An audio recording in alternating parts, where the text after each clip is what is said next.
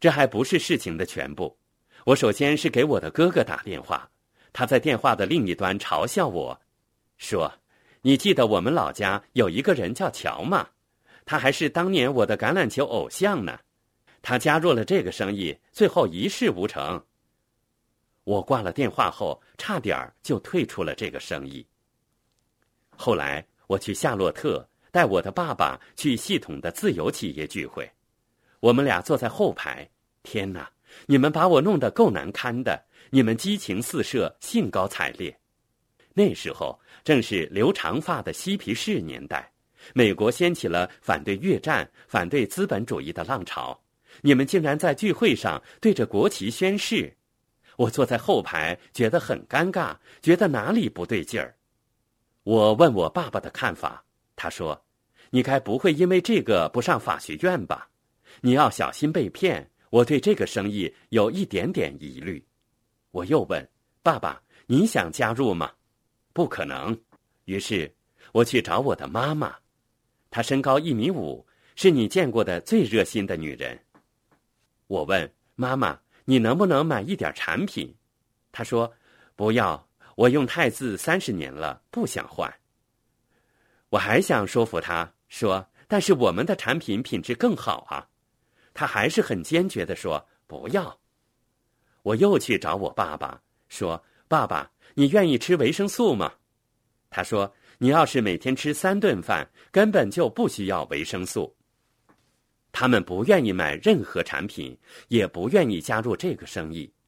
我的哥哥又在嘲笑我。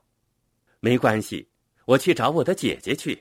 她嫁了一个在州立医院工作的心理医生，穷得很呐。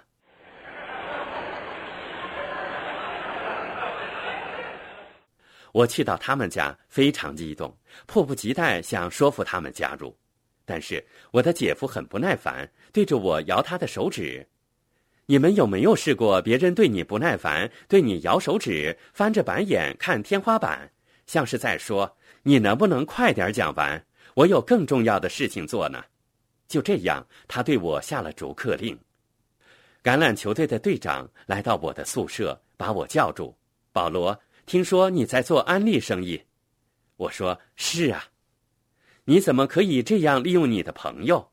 怎么可以这样对待你的朋友？我说真的吗？他说是啊。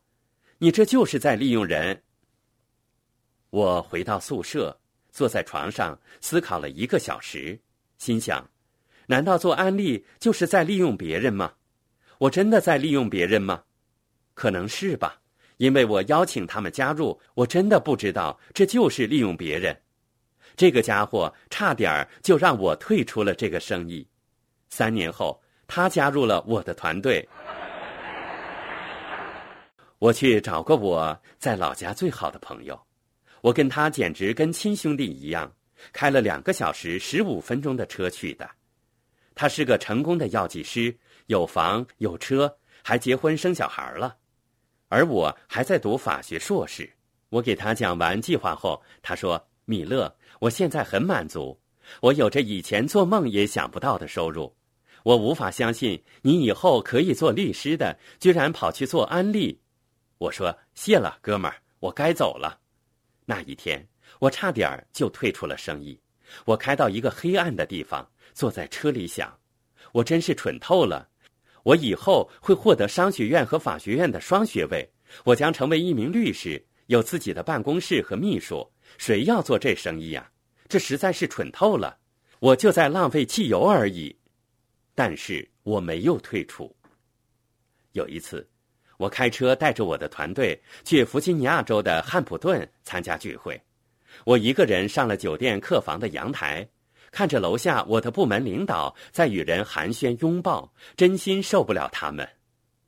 我想着我推荐的两三个人都没有来参加聚会。聚会休息时间，我跑到停车场，坐在车子里，嘟着嘴生闷气。做安利真没劲。碰巧我车子里放着《大思想的神奇》这本书，我第一次翻开书开始读起来。这本书把我留在了安利。让我在那晚重新回到聚会会场。我虽是一次小小的胜利，但是最后我取得了巨大的胜利。我在北卡罗来纳大学的橄榄球教练把我拉到一边，问米勒：“你在做安利吗？”我说：“是的。”他说：“把你那张大支票给我看看吧。”哈哈哈！我要看看你挣的大钱。我说：“这里是一张比尔·布勒特的支票。”他说：“我才不要看他的钱，我想看你的钱。”我什么钱都没有。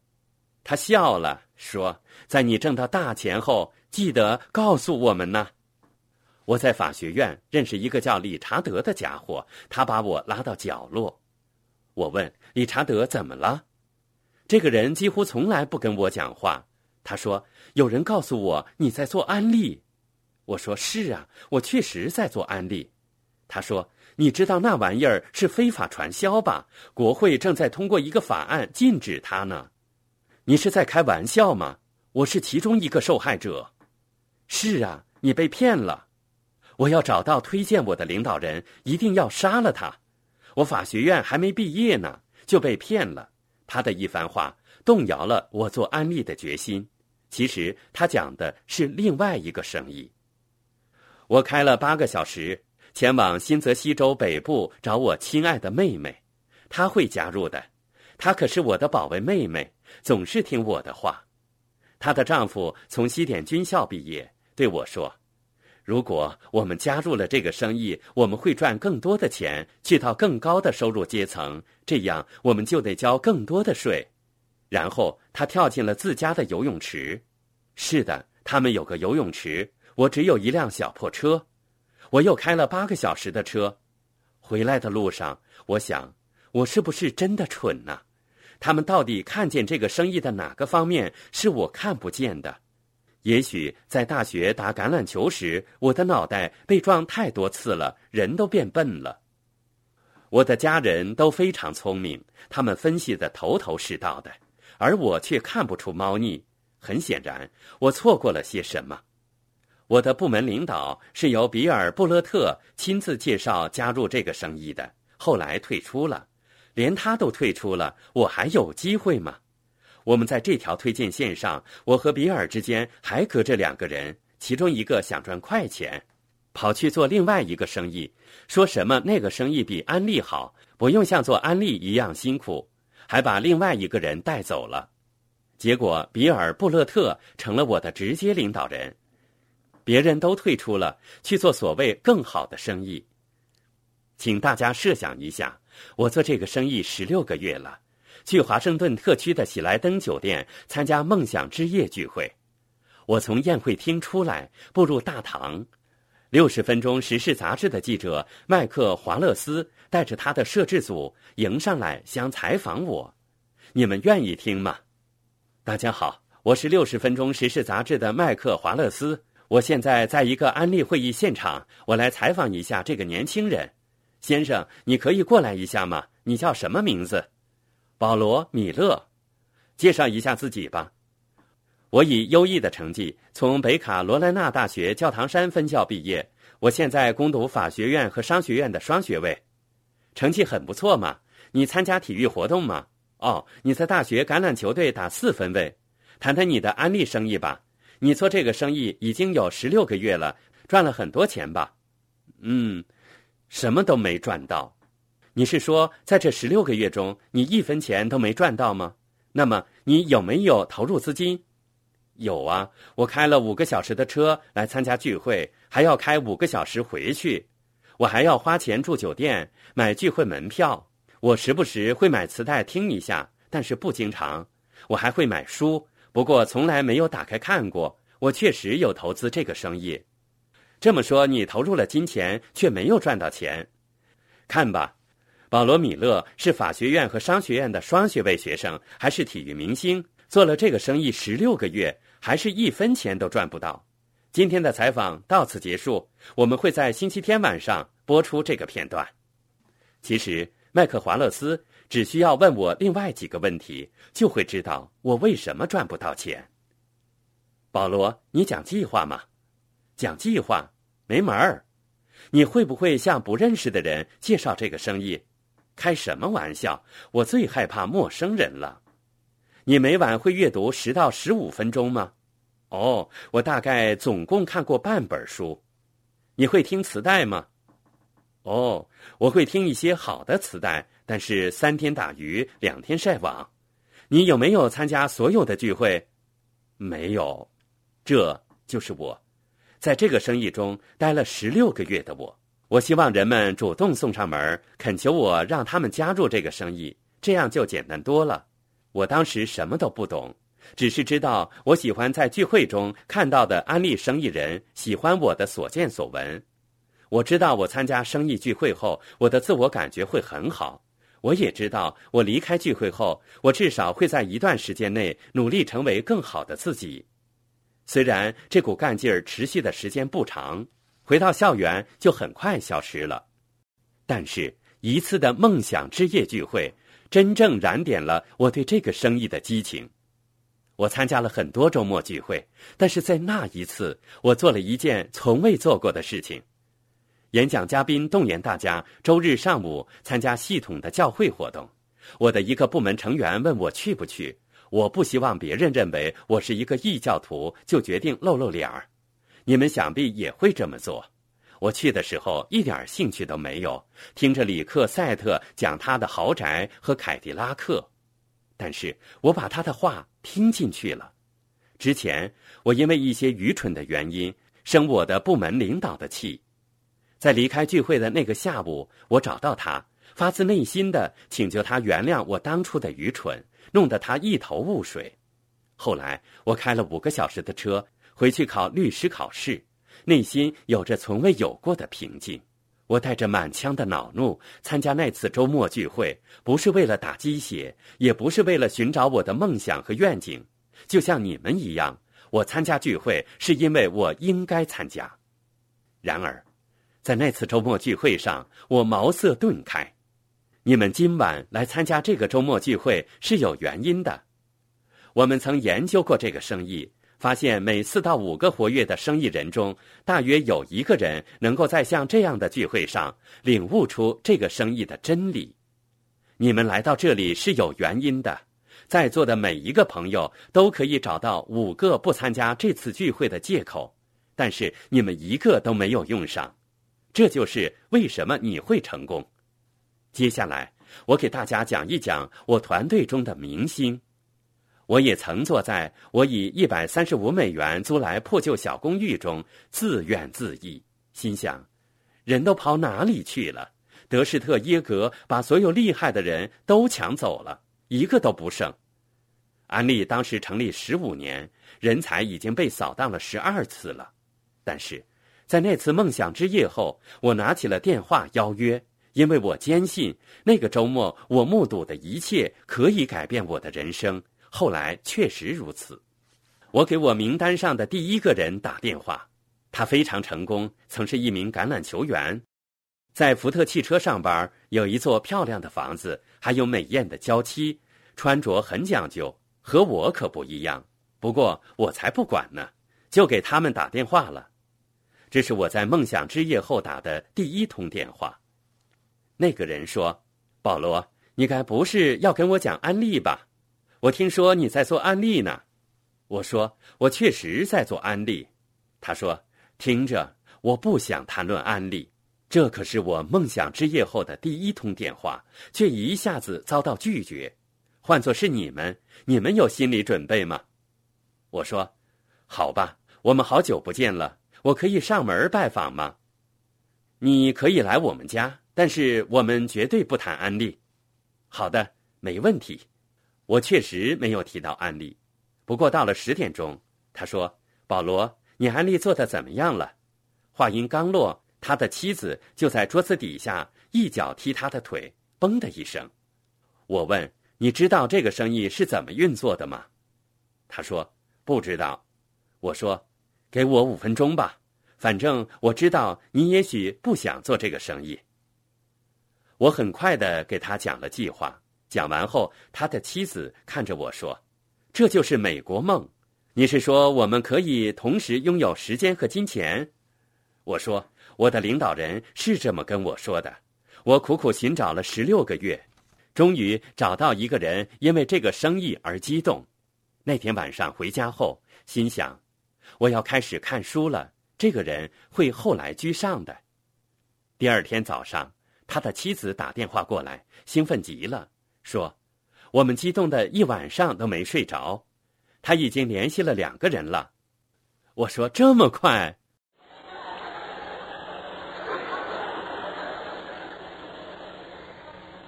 他第一次举办家庭聚会，我来想着过去帮他讲计划，但是他一把拿过白板，自己讲了起来，说：“当你的销售额达到一百积分时，你就可以得到百分之三的奖金。”我坐在那里不停的点头。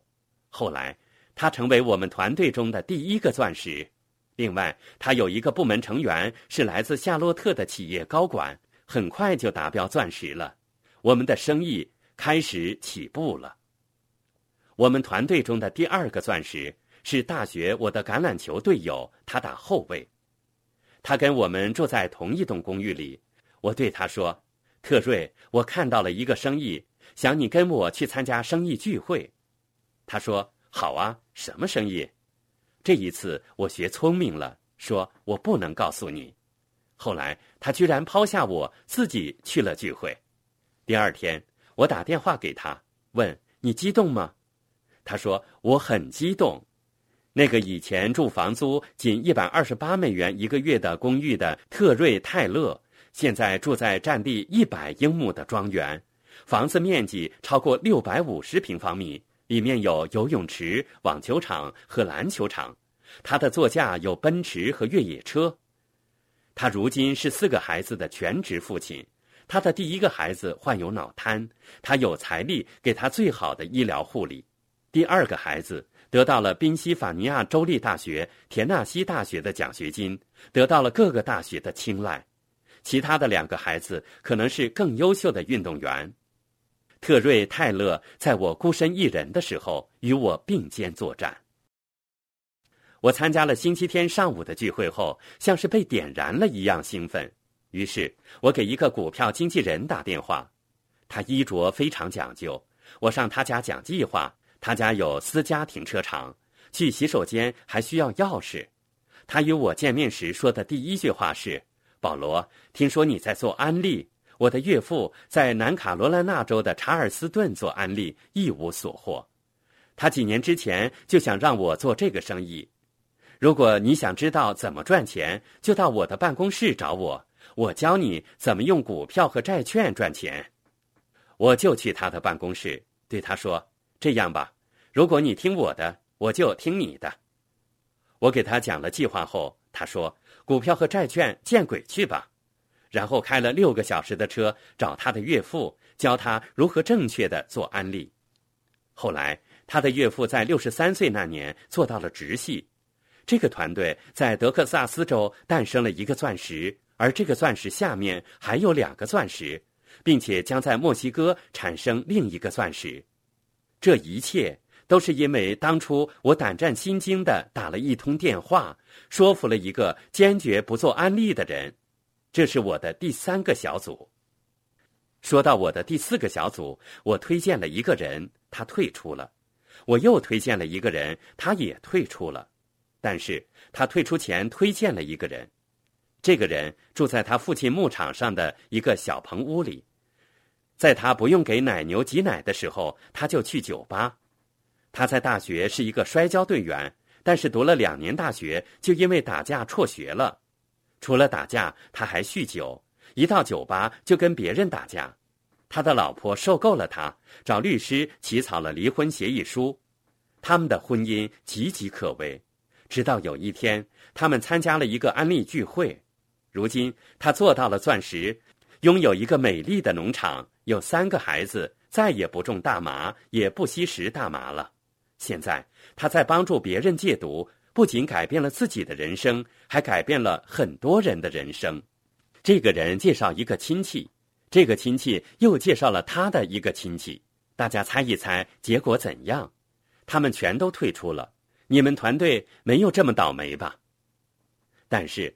他们后来找到一个在洗车行工作的瘦子，他没有什么学历，牙齿也不整齐，给别人清除车子挡风玻璃上的虫子。他在我底下十层深的位置，我不认识他。我第一次去他那里洗车的时候，他差点就从车窗爬进我的车子了，我还以为他要亲我呢。他实在是太激动了。我去新泽西州开会，他就从罗利开车到新泽西州听我讲计划，当晚又开车回去。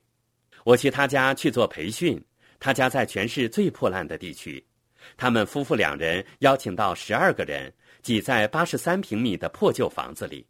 我去厨房洗手，看到他的后院走廊破烂不堪，快塌下来了。两周之后，我将在他的梦想之夜中演讲，届时将有七千个人参加。现在他是一个百万富翁。住在一九八七年被评为北卡罗来纳州最漂亮的豪宅里，有三个孩子，三辆跑车，经常旅行，享受着人生。他推荐了一个大众汽车的推销员加入生意。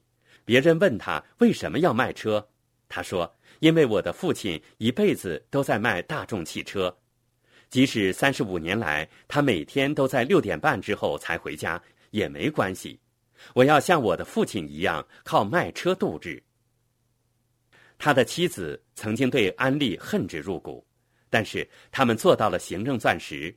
他们的团队有一个干劲儿冲天的年轻小伙子，他的父亲被柯达公司裁员了，这件事情让他如梦初醒。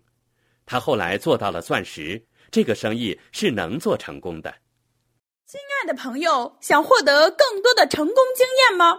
请关注。微信公众号“炫色安利微商旗舰店”，我们将为想成功的你提供更多的精彩信息。炫色安利微商旗舰店等你哦。